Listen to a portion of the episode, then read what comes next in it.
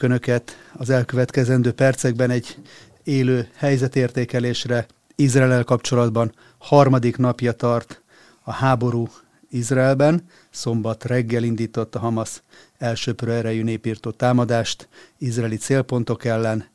és a mai délután híre az, hogy az izraeli védelmi miniszter bejelentette, hogy teljessé tették az ostromgyűrűt, a blokkádot a gázai övezet körül,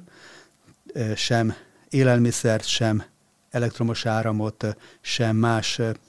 felszereléseket, szállításokat nem engednek át a határon. Mi várható? Hát mindenki ezt kérdezi most, mert ugye nagyon sokan arra számítanak, hogy esetleg egy gázai bevonulás van előkészítve. 300 ezer tartalékos izraeli katonát hívtak be. Van olyan ismerősöm nekem is, aki nem Magyarországról ment ki Izraelbe, mert behívott kapott, és, sokan önkéntesen mennek, és akarnak elégtételt venni, bosszút állni, ha lehet így fogalmazni, vagy egyáltalán csak itt még itt sem tartunk, hogy elégtétel legyen véve, hanem még mindig azért megy a harc, hogy legalább az izraeli állampolgárok vissza legyenek hozva a, a, az országba, a családjaikhoz, szereteikhez, és nagyon sokan ö, ö, ö, most mennek ki. Tehát mindegy, a kérdésedre válaszolok, aztán úgyis belemegyünk a részletekbe, hogy, hogy nagyon valószínű, hogy egyfajta ilyen komplex hadműveletet kell majd végrehajtani, mert ugye egészen eddig az ilyen jellegű megtorlások, válaszcsapások, rakétázásokkal történtek, most viszont a hírek arról szólnak, hogy 170 túszt ejtett eddig Gázában, viszont ez valószínűleg nem fedi a teljes létszámot, ugyanis nagyon sok, rengeteg ember eltűnt a Gáza határmenti településekről. Nagyon sokakat nem tudják, hogy egyszerűen hol vannak, viszont nem írják be őket túsznak sem a statisztikákba, mert nem tudják biztosan, hogy túszul ejtették -e őket, sőt még a Hamas sem tudja, hogy Gázában vannak-e, mert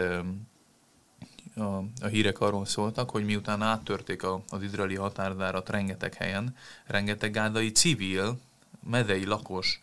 áramlott és özönlött be az izraeli kibucokba, amelyek ott vannak a közelbe, és random embereket rabolgattak el, mezei családok is, és majd ezzel kapcsolatban később azért mondanék egy ilyen dilemmát így a gázai áldozatok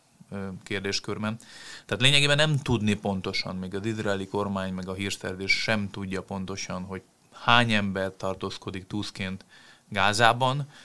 és azok között, a túszok között, akik ott vannak, ők hol vannak egyáltalán Gázán belül. Tehát nem lehet bombázni csak úgy, mert, mert megölik a saját honfitársaikat. Igen, ugye a harmadik napja, harmadik napon tartunk, és egyelőre még az áldozatoknak a száma sem ismert. Most mielőtt az adásunk kezdődött volna, változtatták a hivatalos áldozati számot 800-ra az izraeli hatóságok, ez körülbelül ilyen néhány óránként emelkedik 50-nel, 100 tehát, és mindig hozzáteszik, hogy a, várhatóan ez tovább emelkedni fog. Tehát egyelőre talán még abban sincsen teljes képük, vagy, vagy nem vállalják azt föl, hogy teljes mértékben a közvéleménnyel ezt megosszák. Nyilván van egy elég kiterjedt hírzárlat és katonai cenzúra is érthető módon ebben a helyzetben. Tehát nem tudni még jelenleg, hogy mekkora veszteséggel járt a szombati fekete nap. Ugye azt hozzá kell tenni, hogy a szombati napot, tehát október 7-ét az izraeli, modern izraeli történelmnek a legfeketébb napjának ismerték most már el széles körbe, tehát az az állítás, hogy a holokausz óta Izraelnek nem volt ilyen tragikus napja, azt tényellenőrökkel is visszakerestették a különböző katonai statisztikákba és krónikákba. Nem volt olyan nap közel sem, amikor sokféle terrortámadás történt Izrael Izrael szemben, izraeliekkel szemben. Intifádák is, volt, intifádák is voltak, külföldön is zajlottak, Müncheni mészárlás, Buenos Aires-i kulturális központ felrobbantása voltak, nagyon súlyos, és Izraelen belül is nagyon súlyos áldozatokkal járó terrortámadások. Ezek sem közelítették meg azt a veszteséget, ami szombaton érte Izraelt, de még a háborúknak sem, az arab-izraeli háborúknak sem volt olyan véres napja, mint amely ez a nap, és ugye a háborúkban túlnyomó többségében katonák estek áldozatot, tehát a civilek szempontjából pedig ez még e, tragikusabb. Most azért lehet tudni, hogy olyan jelenetekkel kell szembesülnie az izraeli hatóságoknak, mint például a Negev sivatagban eh, tartott zenei fesztiválon történt mészárlás, ahol egyszerűen tényleg csak a holokauszra emlékeztető jelenetekről érkeztek beszámolók, körbekerítették, egy helyre terelték az izraeli fiatalokat, és halomra lőtték őket, és voltak, akik ennél, ennél is megalázóban és kegyetlenebbül bántak eddig 260 holtestet találtak csak ezen az egyetlen helyszínen. Így van, azért is érdekes ez a fesztivál, nyilván rettenetesen borzasztó jelenetek vannak, ilyen drónfelvételekkel is mentek, ahogyan a felgyújtott autók, lövések, holtestek is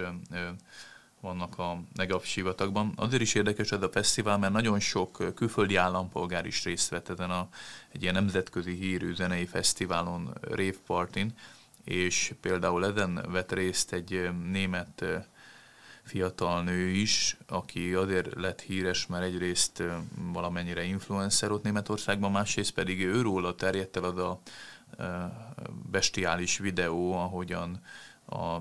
végtagjai kifacsarva, szinte teljesen lemesztelenítve egy, egy furgonnak a platójára rakták föl, és hát leköpik, meg mindenféle gyalázást csinálnak a, a holttesttel is azzal parolásznak. És azért is érdekes ez, hogy külföldi állampolgárok vannak érintve ezekben a bestiális támadásokban, mert, mert például Németországban a sajtó ezt követően nagyon határozottan kéri számon a német kormányt azzal kapcsolatban, hogy mégis hogy lehetséges az, hogy német adófizetőknek az eurómilliói vándoroltak abba a gázai jövedetbe, ahol ezeket a segélyeket többnyire arra használták fel, hogy ezt a terrorállamot működtessék, és a, a, a Hamas nevű halálszekta felkészüljön olyan brutális támadásokra, amelyeket többek között például német állampolgár ellen is végrehajtottak. És emiatt a német kormány most bejelentette, hogy felül fogja vizsgálni azt a, az összeget, amit a, az ENSZ vonatkozó szervén keresztül Gádába juttatnak, mert nem azért fizetik az adó eurókat a gádai jövezetbe, hogy terrorizmusra készüljön az ottani vezetés, hanem azért, hogy béke legyen, furcsa, hogy ezt ennyi év után tudják egy ilyen tragikus esemény kapcsán csak mérlegelni, és nem korábban. Látva ezeket a képsorokat is, amiket említettél, és, és még ennél is tragikusabb jeleneteknek is a híre kezd terjedni. Fölmerül a kérdés az, hogy, hogy miért nem hallunk akkor arról, hogy háborús bűnök miatt vizsgálatot indítsanak a Hamas vezetői, meg a mögöttük álló felelősökkel szemben. Ugye háborús bűnökkel kapcsolatban vádolták meg az izraeli hadseregnek több vezetőjét, a Hágai Nemzetközi Bíróság előtt izraeli politikai vezetőket is, olyan hadműveletekben elkövetett, feltételezett bűncselekményekért, amelyek Izrael szempontjából védelmi jellegek voltak, pontosan a terrorizmussal szembeni fellépést és védelmet szolgálták. Most, amikor terroristák egyértelműen nem csak nem csak civilekre támadtak, hanem civileknek a tömeges mészárlásában vettek részt, amely minden nemzetközi szerződés és jog alapján háborús bűncselekménynek számít. Én nem hallottam arról, hogy valamelyik releváns nemzetközi szerv, hatóság kezdeményezte volna, vagy akár politikus kezdeményezte volna, hogy háborús bűncselekmények miatt induljon vizsgálat és felelősségre vonás. Hát ráadásul az is érdekes, hogy a politika szereplői részéről egyre több helyről hangzik el az, hogy fegyvernyugvás szólítanak föl, tűzszünetet szorgalmaznak, az erőszakos cselekmények leállását szorgalmazzák. Tehát, hogy olyan, olyan üzenetek sora hangzik el most jelenleg a médiában, meg itt vannak most már bevonva a különböző arab államok, mint a két fél közötti közvetítő felek, Tehát hogy olyan nyomás alá helyezik Izraelt, hogy egy ilyen brutális támadás során, ahol még mindig ne, nincsen ö,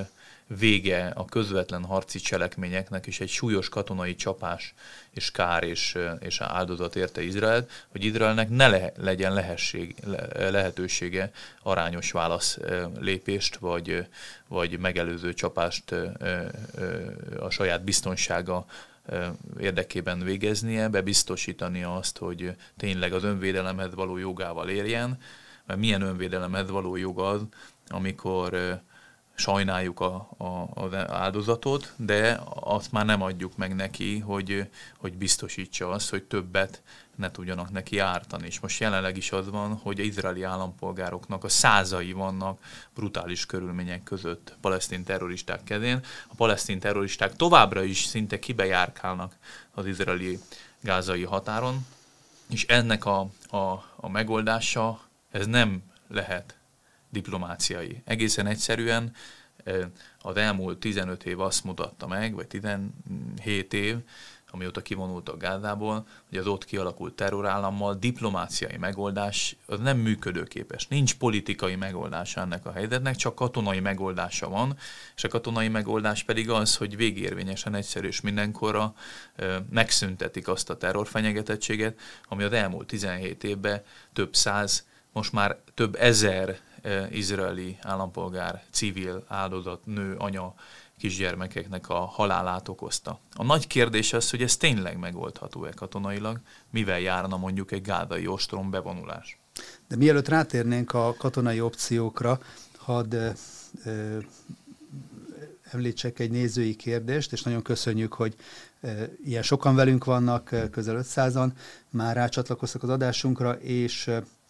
kapjuk a kérdéseket is. Magdolnának a kérdése az, és ez egy jogos kérdés, sokan fölteszik, hogy van, van-e hír arról, hogy miért nem jelzett a határon lévő szuperkerítés a betörésről, és, és kicsit kitágítva ezt a kérdést, ilyen nagyon sokan fölteszik a kérdést, hogy hogyan történhetett az, hogy a világ egyik leghatékonyabbnak tartott hírszerzésével rendelkező ország ilyen, országot ilyen mértékben váratlanul ért egy ekkora láthatóan és nyilvánvalóan megszervezett és hosszú időn keresztül előkészített összehangolt támadássorozat. Ami a biztonsági kerítést illeti, ugye a gázai övezet körül nem az a fajta biztonsági fal van, mint ami a nyugati parton hosszas viták után de végül is Izrael fölépített, és amely azért az elmúlt most már lassan 20 évben a második intifáda után, a 2000-es évek elején zajló második intifáda után azért egy hatékony védelmet biztosított az izraeli nagyvárosoknak, ugye emlékszünk előtte sorozatban robbantottak autóbuszokat, támadtak meg pizzázókat, zenés klubokat, a nagyvárosoknak, Tel Avivnak, Jeruzsálemnek a középpontjában. Az a fajta biztonsági fal, amit végül is fölépített Izrael a nyugati part körül, az hatékonynak bizonyult. Gáza körül nem építhettek föl egy ilyen falat, erre egy nagyon komoly nemzetközi nyomás nehezedett Izraelre, voltak ilyen tervek, hogy, hogy ezt ott is megvalósítsák, de ugye azzal hivatkoztak folyamatosan Izrael felé, hogy hát egy gettót nem hozhat létre egy gettót Gázából, hiszen a saját történelméből tudnia kell, hogy milyen az, amikor egy területet falakkal vesznek körül, és, és végül is Izrael úgy döntött, hogy nem épít biztonsági falat a gázai övezet körül, ahonnan 2005-ben kivonultak teljes mértékben, hanem ez egy ilyen határkerítés, kicsit hasonló ahhoz, mint ami a magyar déli határon is van, elektromos jelzőrendszerrel, kamerákkal van felszerelve. Itt ennek a támadásnak az első körében ugye a Hamas rakétazáport zúdított Izraelre. Ekkor még úgy nézett ki, hogy ez a korábbi forgatókönyvnek most talán egy kicsit intenzívebb változata volt, és, és erre figyeltek. De ennek, ennek a rakétazápornak a több ezer rakéta, rakéta zápor árnyékában az előkészített kommandós csoportok szétlőtték a biztonsági kerítésnek a kamerarendszerét, és aztán a megvakított kameráknak a fedezékében már ott voltak azok a buldózerek, amelyek egyszerűen neki mentek a kerítésnek és áttörték több Igen, ponton. Az, a megdöbbentő, hogy mennyire jól ismerték a, a gázai határkerítésnek a gyenge pontjait a, a támadó. Tehát e, e, eddig is voltak ugye hírhet ter, terrorista alagutak a föld alatt, voltak áttörési kísérletek, akkor ilyen légballonokkal eresztettek át bombákat,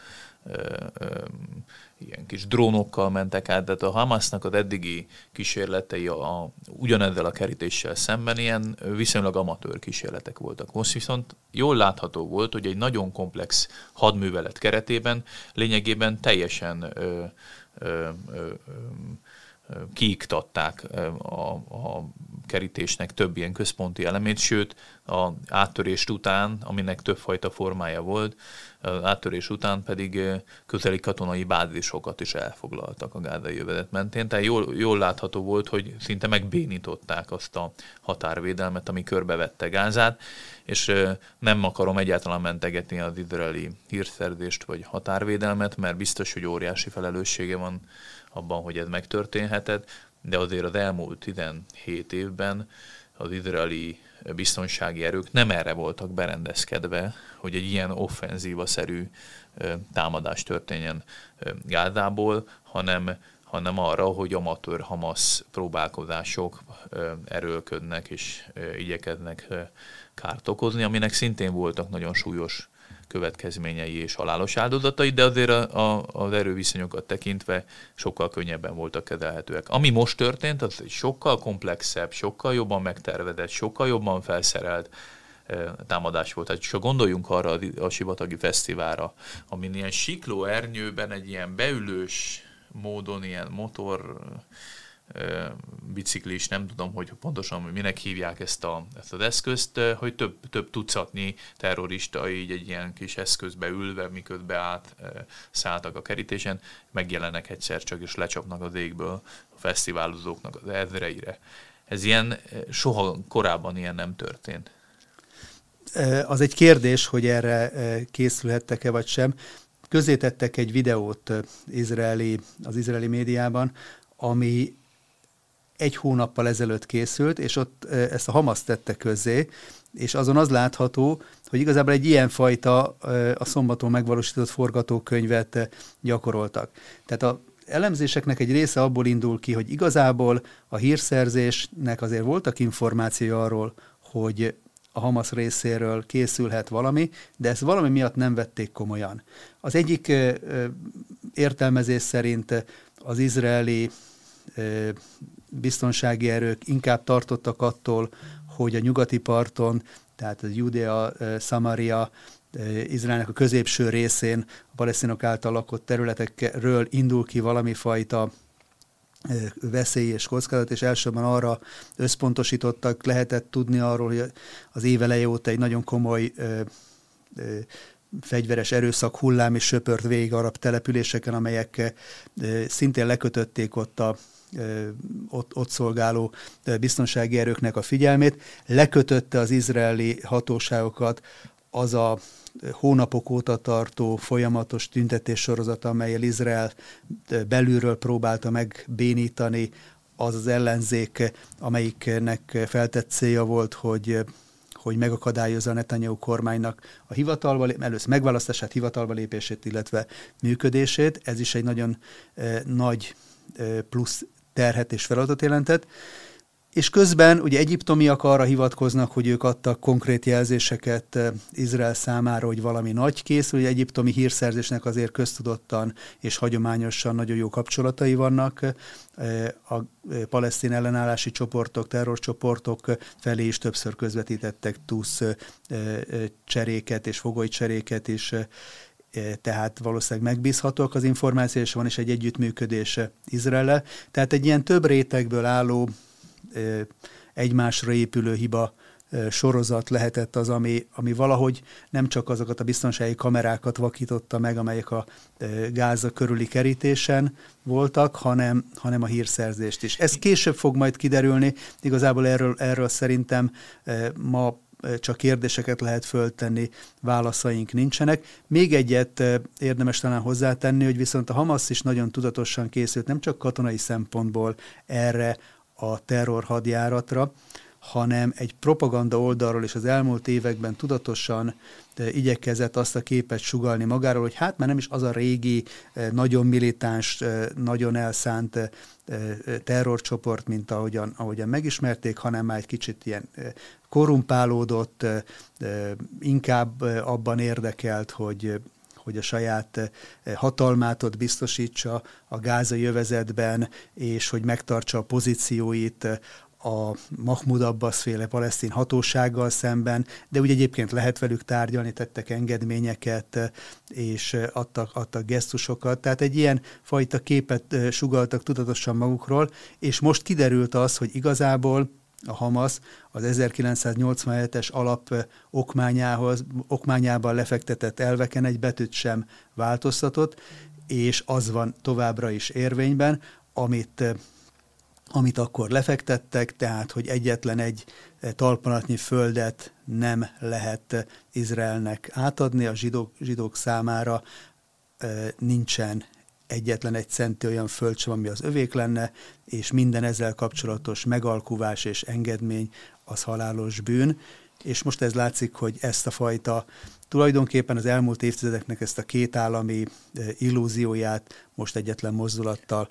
ha más nem, akkor ezt a tengerbe söpörték. Abszolút. Még annyival egészíteném ki ezt a, az izraeli hatóságoknak a mozgásterét, vagy nehézségét, vagy rossz reagálását, hogy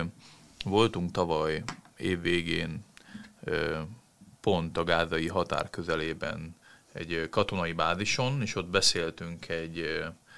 ilyen páncélos tábornokkal, és ő beszélt nekünk a aszimmetrikus háborúnak a nehézségeiről. És azért itt, itt az okozza nagyon a nehézséget, hogy nem a két egyenlő felszereltségű vagy harcmodorú ö, ö, hadsereg csap össze egymással, és akkor lehetne kérdezni, hogy az egyik miért ö, kerül fölénybe, míg a másik meg miért ö, ö, hibázik ennyit, hanem itt, ö, itt egy nagyon furcsa helyzet áll elő, talán a, nem tudom, koreai háborúhoz lehet hasonlítani, vagy a, a dzsungelbe beásott japán ö, ö, kamikádére. Nem, nem, nem tudom, hogy milyen történelmi párhuzamot lehetne hozni, de nagyon-nagyon megnehezíti azt a ö, ö, háborúzást az a tény, hogy, hogy bárki lehet ellenség, a, az ellenségnek nincsen egyenruhája, hanem civil ruhában is előfordulhat, illetve hát a gázai határt azt úgy lehet elképzelni, hogy hogy ha kapnak mondjuk hírt az ottani terroristák, hogy most jönnek kisöpörni egy kibuczt a, a, az izraeli katonák, akkor egyszer csak lelépnek onnan, visszamennek eh, valami védettebb övezetbe, majd amikor muszáj, hogy továbbálljon a, az izraeli haderő, hogy a követke, soron következő települést is megtisztítsa, akkor eh, nem ismert úton, módon visszaszivárognak ezek a terroristák, és újra lehet visszamenni. Tehát, hogy van egy ilyen nagyon nehéz eh, hadműveleti vagy harcviseleti dolog. Most is például a gázai túszmentő akció szinte le- lehetetlen, mert nem tudják a teljes bevonulás nélkül, nem tudják kiszabadítani őket, a teljes bevonulás pedig kockáztatja a halálukat a rakétatámadások szintén kockáztatják a túlszok halálát, eh, ahogy minden más is, és akkor felmerültek joggal a kérdések, hogy létezik, hogy 48 órával a támadások után még mindig nincs minden település eh, izraeli kézen, és bennem is felmerült ez a kérdés, de hát ezt úgy kell elképzelni, hogy tényleg házról házra, szobáról szobára egységeknek nagyon óvatosan, nagyon körültekintően kell eh, végigmenniük ezeken a, a területeken, úgy, hogy bármikor eh, akna, bomba, fegyveres, stb. jöhet szembe, csak izraeli területen több száz terroristával végeztek az izraeli haderők, és ezért emelkedik az izraeli áldozatok száma is, mert rengeteg katona esik áldozatául annak, hogy bármelyik sarok mögül, bárhonnan terroristák tüzelhetnek. Tehát egyfajta ilyen gerilla harc módor is tapasztalható. Igen, ugye reggel volt egy hír, hogy az éjszaka folyamán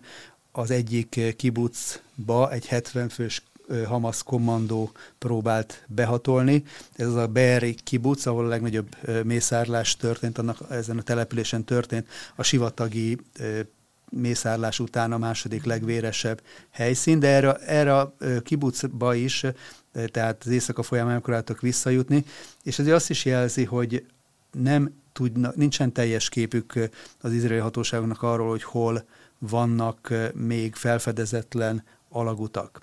És én mindez hogy visszautal arra ez a helyzet, hogy a nemzetközi közösség, politikusok, szervezetek, emberi jogi szervezetek, civil szervezetek folyamatosan Izraelnek a kezét próbálták az elmúlt években megkötni, amikor megpróbálta ezt a fajta terror infrastruktúrát felszámolni. Egyszerűen a világ nem vette azt tudomásul, nem volt hajlandó tudomásul venni, hogy Gáza az nem egy menekült tábor, nem egy olyan ö, humanitárius, kizárólag humanitárius segítségre szoruló terület, amelyet, amilyen képet magukról egyébként a palesztinok folyamatosan sugároztak, ahol ők ki vannak téve az izraeli hadsereg brutalitásának és agressziójának, hanem ennek a civil, egyébként valóban egy kis területre összezsúfolt több mint két millió emberről van szó, akiknek nagy része nagyon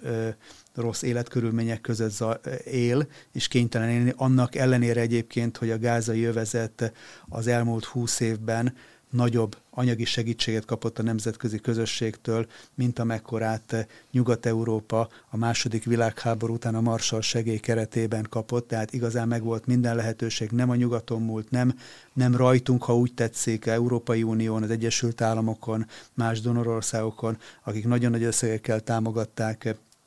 a palesztin lakosságot. Ennek a pénznek egy része korrupt módon eltűnt, de azt is látjuk, hogy egy nagyon nagy része fegyverekbe fordult át, és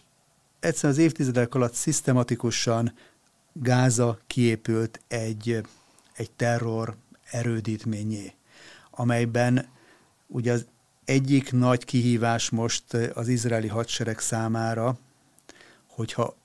ezt a területet megpróbálja szárazföldi akcióval elfoglalni, akkor még ha most félretesszük, amit nem tehetünk félre a tuszoknak a kérdését, akkor csak önmagában, ha nem is lennének izraeli tuszok a Hamas kezén, akkor is egy halálos csapdáknak a sorozata várna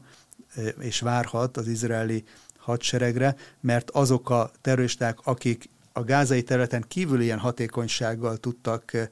működni és szabadon tudtak tevékenykedni, azok azon a területen, ami, ahol folyamatosan az ő uralmuk és teljes uralmuk alatt, tehát legkésőbb 2005-től kezdve, amikor mindenfajta izraeli közvetlen ellenőrzés alól kikerült Gáza, és ez ugye, ha jól számolom, ez 18 évet jelent, tehát ez alatt, amit ott kiépítettek, azzal kell most egyrészt az izraeli hadseregnek szembenéznie. De ennél, ahogy beszéltünk, a helyzet sokkal Hát ráadásul ennek van egy diplomáciai játszmája is, és ezért mondta a Hamas azt, hogy minden forgatókönyvre felkészült, még arra is, hogy invázió lesz Gáza ellen, mert ugye rengeteg civil áldozata van minden ilyen szárazföldi inváziónak. Nem lehet egyszerűen megakadályozni, hogy egy civil se essen áldozatául a támadásoknak, ráadásul azért a gázai civil, mint, hogy mondjam, fogalom, az is egy nehezen meghatározható dolog, és ugye említettem itt az adás elején, hogy mi a helyzet azokkal a medei lakosokkal, akik túszokat ejtettek, tehát hogy gázai családok, férfiak összeverődtek és átmentek maguknak elrabolni pár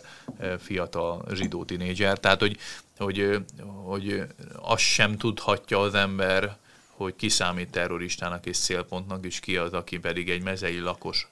ki fogja előrántani, gondoljunk itt a palesztin nőknek a, a terrortámadásaira Izrael földjén, amikor a szoknya alól, vagy a nem tudom, a kabát mögül egyszer csak egy kés, egy, egy fegyver, egy kalasnyikov átroban. És az is nagy különbség,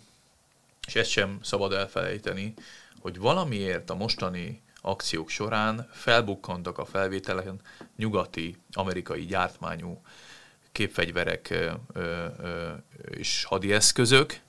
és ennek az eredetéről is érdemes talán két-három mondatot váltanunk, de ez is azért növeli annak a veszélyét, hogy vajon mennyire lenne sikeres, vagy mennyire lenne véres egy ilyen gázai invázió. De visszatérve az amerikai fegyverekre, két elmélet is felmerült, amerikai tisztségviselők részéről is, képviselők részéről. Az egyik az, hogy esetleg Ukrajnába szállított nehezen ellenőrizhető tömegű fegyverszállítmányból, vajon mennyire szivároghatott akár egészen a gázai jövedetig fegyver, azt lehet tudni, és ez teljesen nyilvános információ, nem? Összeesküvés elmélet, hogy az európai fekete piacra visszaszivárogtak Ukrajnának küldött nyugati fegyverek, és ilyen szempontból nehéz nem elképzelni, hogy a gárdai övedetben, ahova rendszeresen jut egyébként fegyverutánpótlás, ilyen olyan módon oda miért ne juthatna idő elteltével, 18 év elteltével még jobb minőségű, még jobb felszereltségű fegyverállomány, fegyverarzenál, és a másik ilyen elmélet pedig Afganisztánhoz köthető, hogy amikor kivonult az Egyesült Államok Afganisztánból x év után, akkor a legnagyobb kritika azért érte az Egyesült Államokat, miért így vonult ki, miért hagyott ott szövetségeseket, mekkora káosz hagyott az országban, de hogy iszonyatos mérték, ö, ö, mennyiségű és értékű fegyvert és felszerelést hagyott ott a tálibok kezén. És ugye a tálibok és a Hamas között a kapcsolat szintén nagyon jó, csak mondok egy példát, a Hamas terror hullámára reagálva a tálibok kijelentették, hogy akkor ők most akkor útnak indulnak és elfoglalják Jeruzsálemet, tehát simán elképzelhető az is, hogy Afganisztánon keresztül is juthatott el a Hamashoz nyugati fegyverállomány, amerikai gépfegyverek. Annyira, hogy délelőtt a hetek.hu oldalon folyamatosan percről percre igyekszünk követni az eseményeket, és ezt ajánlom is az önök szíves figyelmébe, tehát nem csak az élőadásokon, interjúkon keresztül, hanem a hetek.hu oldalon percről percre folyamatosan közé teszünk friss információkat, ott tudunk a leggyorsabban reagálni. És ott délelőtt tettünk közé egy cikket egy nyári interjúnak a új, egy nyári interjú került új megvilágításba. Ezt a Newsweeknek adott egy izraeli magasrangú katonai parancsnok, aki név nélkül nyilatkozott az amerikai lapnak, és ő elmondta, ez júliusban jelent meg ez a cikk, hogy Izrael aggódik amiatt, hogy Egyesült Államok és más nyugati országok által Ukrajnának szállított fegyverek közel-keleti ellenségek köztük Iránnak a kezébe kerülhetett. És ez az izraeli parancsnok mondott konkrétumokat is, hogy például Javelin váról indítható páncéltörő rakétarendszer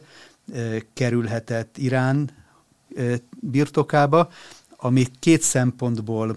jelent veszélyt. Egyrészt azért, mert Irán ezeket a korszerű nyugati fegyverrendszereket vissza tudja fejteni, és tud belőlük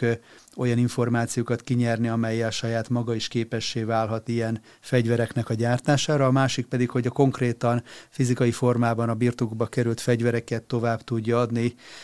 a Hezbollaknak, és a Hezbollakon keresztül pedig a Hamasnak. Tehát az, hogy nyugati fegyverek tűnnek föl a gázai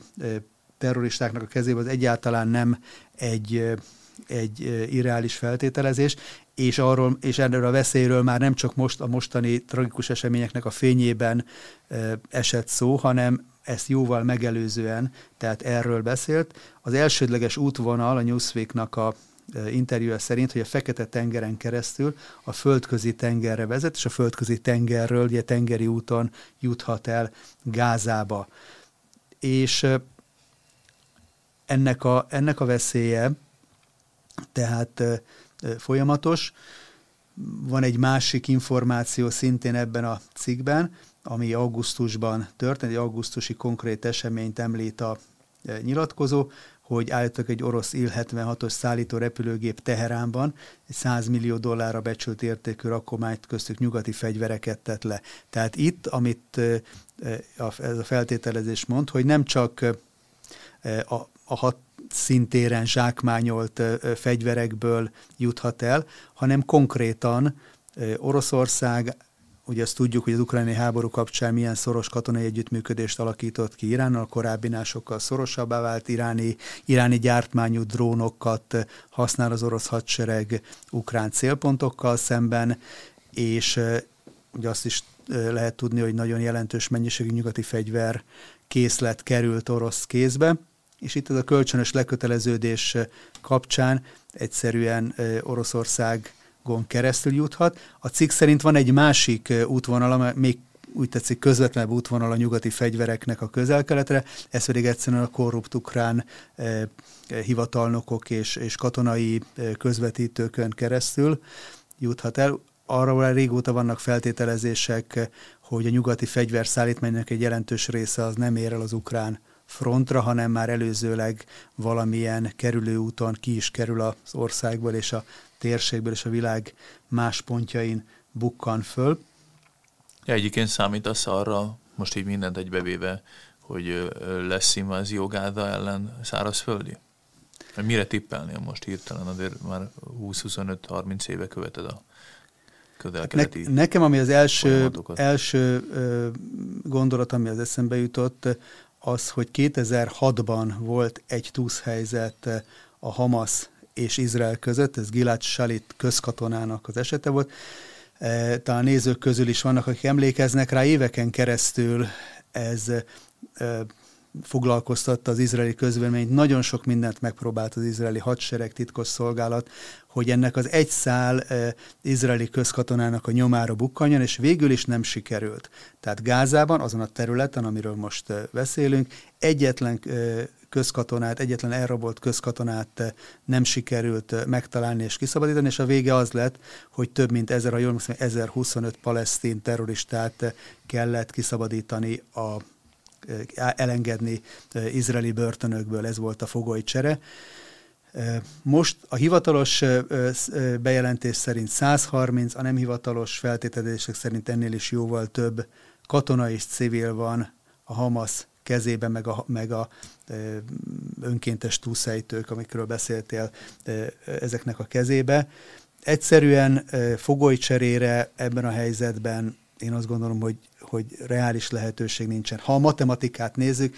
4600 palesztin fogoly van izraeli börtönökben. Ha Izrael mind fölajánlaná, amit egyébként nem fog, és előre bejelentett, hogy nem is tekinti ezt tárgyalásoknak, de még ha Izrael mind föl is ajánlaná ezt a 4600 palesztin foglyot cserébe, akkor elengednének most ebbe a matematika alapján három vagy négy izraeli túszt, és akkor mi van a többiekkel. Persze. Tehát ez a fajta túszcsere itt úgy tűnik, hogy nem működik. Ugyanakkor azt tudjuk, hogy az izraeli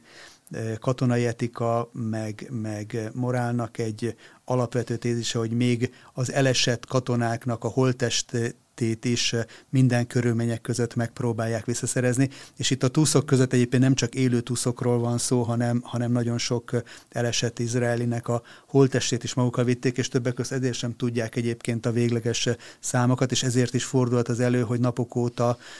izraeliek nem kapnak hírt a hozzátartozóikról, mert hogy nincs a, nincsenek a kórházban, nincsenek a beazonosított halottak között, nincsenek a, nem bukkannak föl a különböző közösségi portálokon, ugye a tuszok által, vagy a Hamas által közzétett felvételeken a tuszok között, viszont nincsenek meg. Tehát ez, ennek egyik oka lehet az, hogy magukat a holtesteket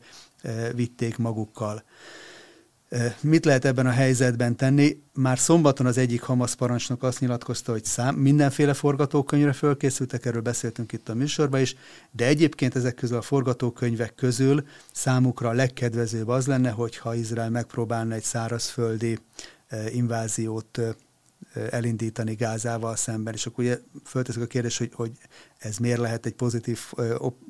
kívánatos forgatókönyv a Hamas számára, és nyilván a válasz az, hogy erre egyrészt ők fölkészültek ezekkel a halálos csapdákkal az egész Gáza egy ilyen terror labirintus, másrészt meg, hogy ők maguk is első körbe a saját civil lakosságokat élő pajsként odatolnák az izraeli hadsereg elé, és a várhatóan több ezer fős, vagy akár több tízezer fős veszteséget utána véres lepedőként mutatnák a nemzetközi sajtó felé, annak a fogékony része felé. Tehát a, a, a szárazföldi invázió a tuszok miatt, a gázai terrorlabirintus miatt nehezen kivitelezhetőnek tűnik, most laikusként nehéz azt föltételezni, hogy hogy hogyan oldanák azt meg, hogyha megindul egy ilyen támadás, hogy ne kezdjen el mondjuk a Hamas sorban túszokat kivégezni, hogy akkor aztán, akkor, akkor azzal, Van hogy azzal megállítson. Igen, és e, azért volt már erre is példa, hogy palesztin terroristák túszokat ejtenek, és és azzal zsarolnak. Ugye a Müncheni olimpián is egy ideig ez ment a, a Dentebéi túszhelytő akció, tehát azért voltak olyanok, ahol a palesztin párti anarchisták, vagy radikálisok, vagy, palesztin terroristák ejtettek túszokat. Kicsit tovább gurulva, és lehet, hogy csinálhatnánk azt, hogy egy pár kérdést felolvasunk, és utána beszélünk Igen. azért Iránról is. Itt volt egy érdekes kérdés, hogy Szergei Lavrov orosz külügyminiszter találkozott Moszkvában, nem mondjak rosszat hirtelen, Ahmed Abdul el a Arab Ligának a, a vezetőjével, és arról beszélgettek, hogy nyilván a Hamas támadásáról, az izraeli helyzetről, és közösen megegyeztek abban, most a sajtó nyilvánosan ez történt, hogy összedolgoznak azból a célból, hogy megállítsák a vérfürdőt, és mindkét oldalon mindkét fél részéről kieszközöljék az összecsapások és erőszakos cselekményeknek a, a leállítását. És azért itt fontos ezt megegyezni, hogy azért ez egy nagyon gusztustalan ö, ö, politikai állásfoglalás, amikor történik az egyik részről egy bestiális tömeggyilkosság hullám, ahol nőket, gyerekeket, időseket végeznek ki, mészárolnak le, csonkítanak meg, erőszakolnak meg, és állítanak túlszul, és erre, ha a sérelmet elszenvedő ország saját állampolgárait megvédendő fellép, és, és válaszcsapást eszközöl, akkor Oroszország például egy olyan közleménnyel áll ki, hogy akkor jaj, ja, ne, ne, ne, akkor viszont tessék a erőszakos cselekményeket megszüntetni, és ez a gonosz, csúnya testvérháború legyen véget, és hogy, hogy ne legyen ilyen, ilyen e, e, e, háborús feszültség a két fél között. Csak most itt nem két félnek a háborús feszültsége van, hanem egy békében élő e, demokratikus állam, amely nem hajt végre ilyen bestiális gyilkosságokat, például a palesztin féle szemben is a másik oldalon meg van a váratlanul, orvul, sabbatkor, állami ünnepen a legelesettebbeknek a megtámadásával egy tömeggyilkosságot végrehajtó halálszekta. Nem lehet, ez nem két egyenlően felelős félnek a háborúja. Annyiban óvatos lennék, bármi is zajlik Moszkvában, közvetítési kísérlet címen, azért azt nem szabad elfelejteni, hogy tavaly nyáron kétszer is a legfelsőbb szintű Hamas delegáció járt Moszkvában, Ismail Haniyeh Hamas parancsok, Hamas vezető elnökletével, és arra sok elemző, többek közt Somkuti Bálint biztonságpolitikai elemző is egy Facebook bejegyzésében fölhívta a figyelmet, hogy hát ennek a helyzetnek hogyha a klasszikus kérdést tesszük föl, hogy kinek az érdeke, akkor a közvetlen szereplőkön, tehát a Hamaszon kívül ugye Iránt és Oroszországot lehet a helyzet úgymond távoli nyertesének nevezni, és ebből a szempontból Oroszországnak a szerepe azt gondolom, hogy megkerülhetetlen, tehát függetlenül az nem teljesen független az ukrán-orosz háborútól, de Oroszországnak az elmúlt években ugye azzal szembe kellett néznie, hogy az Egyesült Államok egy proxy háborút indított meg ellene, amiben ugye az ukrán, ukránok játszák a fronton az élő szerepet, és most Oroszország fordíthatott egyet az asztalon, és meg tudta mutatni az Egyesült Államoknak, hogy hát a proxy háborúról van szó, akkor olyat ő is tud csinálni a közelkeleten, ráadásul sokkal régebbre visszanyúló tapasztalatai vannak, hát, hiszen, hát, kapcsolati tőke is nagyon. Hiszen, hiszen már az 50-es évektől kezdve a függetlenségi háború utáni összes arab-izraeli háborúban a Szovjetunió ott állt az arab országoknak az oldalán, a Szovjetuniónak és a szovjet titkosszolgálatnak kult szerepe volt a palesztin terrorszervezeteknek a felfuttatásában, és emlékszünk, hogy Magyarországon is nyaraltattak, pihentettek palesztin terroristákat a kommunizmus idején, és a, a Szovjetunió összeomlása után ezek a kapcsolatok nyilván nem szüntek meg, csak éppen más lett Oroszországnak az érdeke, úgy tűnt nagyon sokáig nem e, lehetett érdeke az, hogy hogy a közel-keleten Izraellel szemben direkt módon beavatkozó. Nem szabad elfelejteni, hogy több mint egy millió orosz állampolgár vándorolt ki a 90-es évek elején Izraelbe, ezen keresztül azért Oroszország sokféle módon tudta befolyásolni Izraelnek a politikáját, tudott egy kicsit lazítani azon a fajta egyoldalú amerikai szövetségen, ami korábban fönnállt, és ennek következtében Oroszország nem volt egy aktív eh, szereplője Izraellel szemben a közel-keleti eseményeknek. Nyilván egyébként nagyon nagy eh, szerepet játszott a térségben, nem utolsó sorban például a Szíriában. De most megváltozott a helyzet, az ukrán háború óta megváltozott a helyzet, Oroszország a nyugat számára ismét ellenség lett, ráadásul legyőzendő, megsemmisítve sokszor elmondták, elmondták, hogy sok megfogalmazták, hogy milyen radikális tervek, célok vannak Oroszországnak a térdekényszerítésével, és ebből úgy tűnik azért Oroszországban levonták azt a következtetést, hogy érdemes lehet újra aktivizálódni, aktivizálódni magukat a közel-keleten, és valamilyen szinten levették a kezüket, nekem úgy tűnik most e, e, azt a, azt, azt a befolyást, amit korábban például a Trump elnökség idején e, kifejezetten lehetett érzékelni, hogy azért visszafogott akkor Amerika és az amerikai-orosz együttműködés visszafogta azt, hogy különböző terror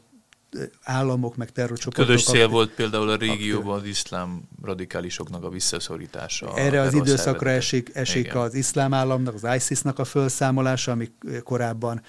a Hamasnak a brutalitását leginkább ehhez lehet az utóbbi Igen. időkből hasonlítani. Tehát, hogyha itt ezt, ezt összegeznénk, akkor ebben a helyzetben most Oroszországnak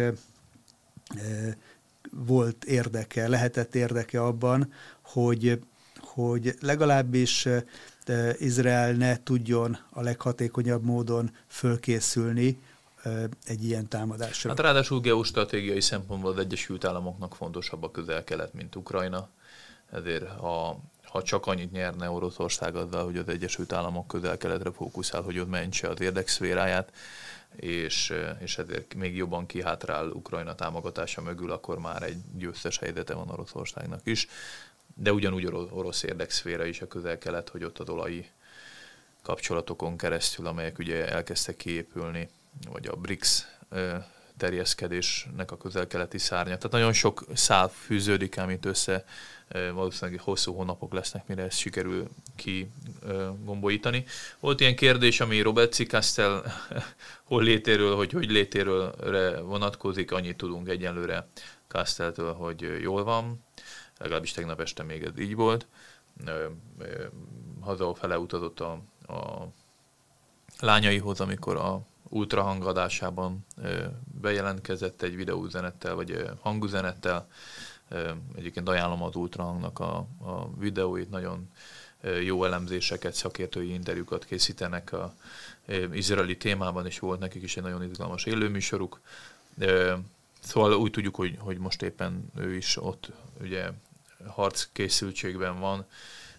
elég drámai történetek is vannak körülött, amelyeket megosztott, csak ezek ugye nem annyira publikusak, amiket megoszthatunk a közönséggel, de fontos, hogy érte is imádkozni, meg mindenki másért. Egy icipicit beszéljünk szerintem azért Iránról is, egyrészt mert benne van a címünkben, másrészt meg, meg, meg itt azért óriási kutató munka, meg oknyomozás dajlik nyugati újságírók és és közelketi újságírók részéről is, hogy lényegében nem, nem a Hamas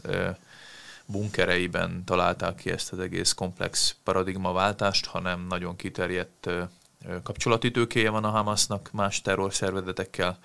és ezeknek a terrorszervezeteknek egy jelentős részét az iráni állam pénzeli. Magában az is beszédes volt, hogy a terror hullámot követően szinte elsőként és a leghangosabban éljenedett, üdvözölte,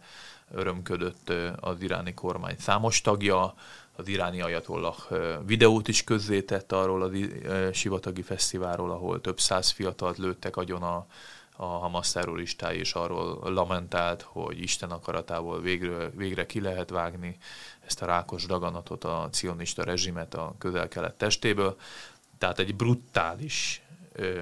Adolf Hitleri mélységeket megütő gyűlölet és, és pusztító akarat van az iráni vezetés részéről arra abba az irányba, hogy Izrael teljes egészében eltöröljék és beszorítsák a földközi tengerbe is lehetne ennek a szinonimáit felsorolni. De a gyűlöleten túl jó sok hírszerzési információ vonatkozik arra, hogy Irán közvetlenül segíti pénzzel, fegyverekkel és, és hogy mondjam, agytröztel, vagy, vagy, vagy intellektuális erőforrással is a, a, a palesztin felet a, az Izrael elleni háborújában és kegyetlenkedéseiben. És talán a Wall Street Journalnek is volt egy ilyen leleplező riportja, ami a megelőző eseményeket dolgozta fel, hogy hol találkozhatott az iráni katonai vezetés a Hamasszal, és hogyan készültek fel erre a, a cselekményre. Igen, azt, hogy évtizedek óta lehet tudni, hogy Iránnak feltett szándék az, hogy Izraelt eltörölje a térképről, és a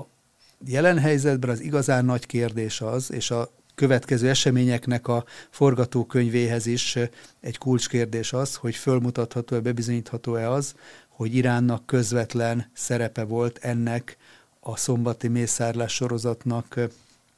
az előkészítésében és megtervezésében. És amire utaltál, az egyik legbefolyásosabb és leginkább jól értesült amerikai napilap, a Wall Street Journal, az ma közzétett egy cikket, amiben azt állította az információ forrásai eh, alapján, hogy egy héttel ezelőtt, tehát most hétfő van, egy héttel ezelőtt eh, Beirutban találkozott egymással a Hamas, a Hezbollah, az iráni forradalmi gárda és még egy libanoni militáns csoportnak a vezetői, és ott egyeztették a támadásnak a konkrét végleges terveit, és a zöld lámpát a támadáshoz, tehát a szombati támadáshoz, azt tehát egy héttel ezelőtt Beirutban az iráni forradalmi gárdának a képviselője adta ki. Ez, amennyiben így van, azt jelenteni, hogy Iránnak nem csak ilyen áttételes szerepe van mondjuk az Izrael szembeni anticionista gyűlöletkeltésben, meg a különböző csoportoknak ilyen távoli általános támogatásában, konkrétan ennek a mostani mészárlásnak a legfőbb és első számú felelőse. Ha ez így van, itt ugye amit, amire a Wall Street Journal hivatkozik, az, az, az nem csak azt mondja, hogy magát a támadásra való parancsot a forradalmi gárda és az irány legfelsőbb vezetés részéről érkezett meg, hanem már az előkészítés során is a lap által idézett források úgy tudják, ezt írják, hogy az iráni iszlám forradalmi gárda tisztjei augusztus óta dolgoztak együtt a Hamasszal a légi, szárazföld és tengeri behatolásnak a megtervezésén. És ezért volt lehetséges az, hogy a Hamas, amelynek a képességeit azért körülbelül lehetett tudni és ismerni, hogy mire, mire voltak képesek a korábbi években, évtizedekben, hogy ehhez képest egy, egy több lép, lépcsőfoknyi ugrás, vagy létrafoknyi ugrást hajtottak végre ezzel, a, ezzel az akciósorozattal. Amennyiben ez, ez az információ megáll, és más bizonyítékok is erre, erre alapot adnak, amit most még nem lehet kijelenteni, az amerikai külügyminiszter például hangsúlyozta, hogy tudják, hogy Iránnak milyen érdekeltségei vannak a térségben, de nincsenek arról konkrét. Amerika nem rendelkezik olyan információkkal, hogy, hogy megerősítse ezt a közvetlen szerepvállást de ez, ez, azért, ez azért előkerülhet, akkor, akkor, akkor előáll egy olyan helyzet, ami tulajdonképpen lehet, hogy ennek a mostani szituációnak egy, egy megoldási lehetősége is lehet Izrael számára, bármennyire is ez egy nehéz kérdés, hogy azt tudjuk, hogy Izrael nagyon régóta készen áll arra, hogy katonai csapást mérjen Iránra elsősorban az iráni atomprogramnak a célpontjairól volt szó. Önmagában ez is indokolná már azt, hogy, hogy Izrael megfontoljon egy ilyen lépést, hiszen az elmúlt hónapokban arról érkeztek hírek, hogy tényleg csak néhány hétnyi távolságra van csak, egy, csak a szándék kérdése. Irán fölhalmozott annyi dúsított uránt, hogy abból atomfegyvert tud összerakni nagyon rövid idő alatt. Tehát ez a fajta stopper óra is a legvégén, a 24. óra közelében ketyeg. 10-15 évvel ezelőtt még egy-két éves időtartalmat mondtak az iráni atombomba számára. A másik kérdés az, hogy hogy Iránnak a terrorizmus mögött, a közel-keleti Izrael szembeni terrorizmus és terrorszervezetek mögötti támogatását igazából más módon nehéz elképzelni, hogy, hogy hogy lehetne felszámolni. Mert még ha, ugye beszéltük előbb arról, történne egy sikeres gázai offenzíva, kiszabadítják az összes túszt, ami önmagában egy, egy hihetetlen teljesítmény lenne, gondoljunk csak, hogy a de történtek csodák, láttuk az Entebbei túszmentő akciót, tehát Izrael rendkívül dolgokra képes egyébként, és, és még ezt sem lehet kizárni, hogy, hogy, hogy valamilyen ilyen csodálatos akciósorozattal kiszabadítja az összes Hamas kézben lévő túsz, még mielőtt egyébként azokat, mert ez is egy reális veszélynek mondják, még mielőtt azokat esetleg egyébként kicsempésznék Gázából, és akár például iráni kézbe kerüljön, és itt azért emlékeztetnek arra, hogy a 80-as években eltűnt izraeli pilóta Ron Aradnak a hollétéről, azóta sem sikerült semmiféle ugye Libanon fölött lelőtt vadászpilótáról van szó, aki a előkerült bizonyítékok alapján túlélte a gép katapultálást, és élve került libanoni Hezbollah fogságba, és onnan aztán viszont még egy darabig volt is kapcsolat vele, az izraeli hatóság. Úgy tűnt, hogy lehet valami fajta fogolycsere alkot létrehozni, aztán egyszer csak eltűnt, és onnan kezdve tűnt el, hogy iráni kézbe adták át. És ez egy példa, hogyha ezek közül a Gázába fogva tartott túszok közül Iránba kerülnek, akkor tulajdonképpen Izrael úgy számol azokkal, hogy, hogy ott, ott, ott lemondhat róla. Na most ezt is figyelembe véve, de még ha, ha Izraelbe is vonulna Gázába, és ott helyben felszámolná a Hamasznak a infrastruktúráját, akkor sem oldódna meg Izraelnek a biztonsága. Egyrészt, hogy mit csinálna ott a közel két millió civillel. Amelyeket ugye egy ilyen katonai akció radikalizál. Igen, tehát ott van az utánpótlás arra, hogy a hogy a Hamas 2.0, 3.0, iszlám dzsihád, stb. újra Igen, szerveződnek. Mert azt, azért tudni kell, és ezt a hallgatók figyelmét felhívom, erre több katonával azért beszélgettem a Hamasszal kapcsolatban, hogy a Hamas az nem egy ilyen hosszú éveken keresztül kiképzett terrorsejt, hogy akkor elvonulva a sivatag kellős közepébe éveken át készülnek valamire, hanem ez egy ilyen nagyon mezei terrorizmust is megütő terrorszervezet, ahol a, tényleg a járókelőket, civileket egy-egy akcióra be tudják vonni, és, és fel tudják hergelni, és itt azért emlegettem az emberrablás kérdését, hogy nem lehet tudni, hogy most valaki Hamas tagja vagy sem, mert annyira kevés választja el a civileket a Hamasztól a gázai jövezetben ilyen szempontból. Egy-két friss hírt hadd olvassak föl. Egyrészt, hogy az Egyesült Államok megerősítette, hogy legalább kilenc amerikai állampolgárt is megöltek a Hamas támadásai során, ami érintetté teszi azért az Egyesült Államokat nagyon ebben a konfliktusban, valamint a, a csak a, reagálva arra, amit mondtál, hogy nem szűnik meg a terror fenyegetettség, akkor hogyha mondjuk a gázai jövezetben megszüntetnék a, a terrorsejteket, hiszen a, a, a ö, mostani hírek szerint Észak-Izraelben, a, a Galileában, vagy a Golán fensikon is, ott a, a, az északi libanoni határnál több fegyveres is átjött a határon, és, és az izraeli katonáknak kell őket, kellett őket semlegesíteniük, tehát ott is történnek olyan határsértések, amelyek nagyon komoly problémát tudnak okozni. Viszont lassan az adásunk végéhez értünk, ami nem azt jelenti, hogy nem lesz több podcast adás, meg lesz valószínűleg élő műsor is, csak nem akarom a végtelenség is nyújtani. Mindenképp arra még felhívnám a figyelmet, vagy, vagy akarsz még előtte mondani a tüntetést? Még az előbbi, előbbi gondolatot, hogy még, még lezárva, ugye, tehát, igen, igen. tehát ha, ha azt nézzük, hogy milyen lehetőségei vannak Izraelnek, a Gáza blokkád alatt van, ugye ezzel is kezdtük, és ezt nyilván amennyire lehet, ezt fönn fogják tartani, és megpróbálnak ilyen célzott módon én gondolom, akit lehet kiszabadítani, akit pedig likvidálni azt a Hamas vezetők közül azt, azt, azt likvidálják. De hogy ez nem nyújt egy teljes és hosszú távú megoldást, az látszik. Ezért ahogy olvastam, és többféle véleménycikkbe is ez megjelent már a gondolat, hogy igazából a, a polipnak most jelenleg a, a karjaival, csápjaival hadakozik. Hát ugye Irán rengeteg Izrael, proxy szervezettel bír, igen. De hogy, de hogy előbb-utóbb elkerülhetetlenné válhat az, hogy, hogy magával a fejjel, Iránnal, a teheráni rezsimmel, és nem csak az atomprogramjával, hanem magával az Izraelt elpusztítani akaró rezsimmel is valamilyen módon ezzel szemben konfrontálódjon. Tehát ennek a lehetősége megnőtt, és én azt gondolom, hogy, hogy ezt, e, ennek a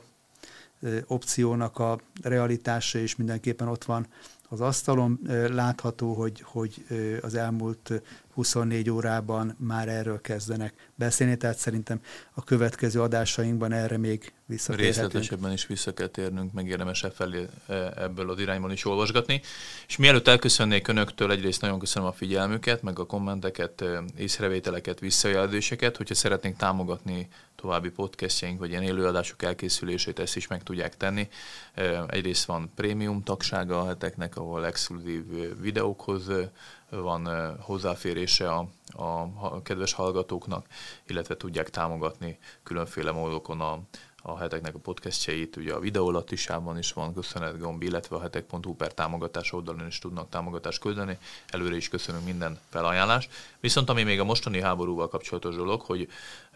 bejelentjük ezennel, hogy rendkívüli demonstrációt fogunk tartani a hetek és a Hitrádió együttműködésében holnap fél hétkor a Dunaparti cipőknél, ki megmutatjuk, hogy a magyarok kiállnak Izrael mellett. Ez azért is nagyon fontos, mert egészen hajmeresztő és felháborító jelenetek vannak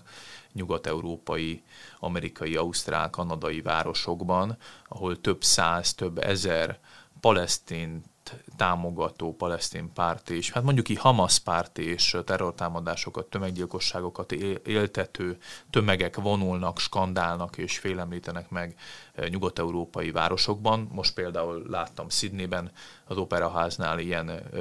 zászlókat lengető és skandáló tömegeket, de Barcelonában, Berlinben, Párizsban, Londonban, Birminghamben, Amsterdamban, Stockholmban, Helsinki-ben sorba lehetne sorolni a városokat, mindenhol azonnal kimentek az utcára, főként bevándorló hátterű